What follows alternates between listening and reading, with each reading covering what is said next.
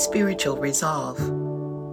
How are you setting intention to strengthen your spiritual resolve these days?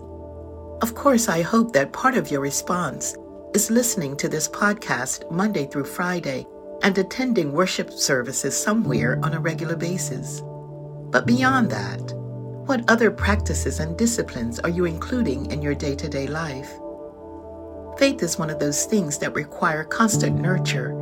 It's not one and done once or twice a week, an afterthought when or if we feel like it, or to get a particular goody, as though God is a Santa Claus. God came into the world to be with us and desires closeness, intimacy, relationship.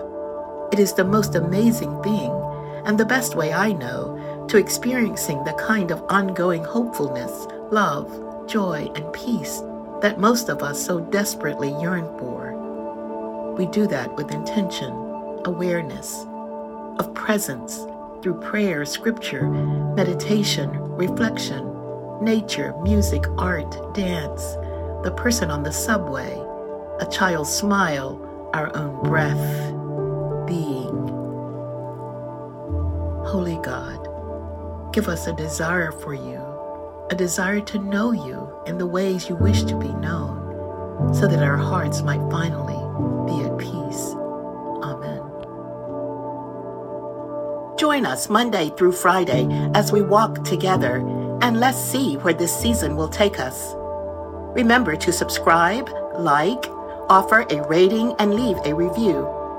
If you connected with today's episode, please consider sharing it with a friend to bring them a moment of reflection.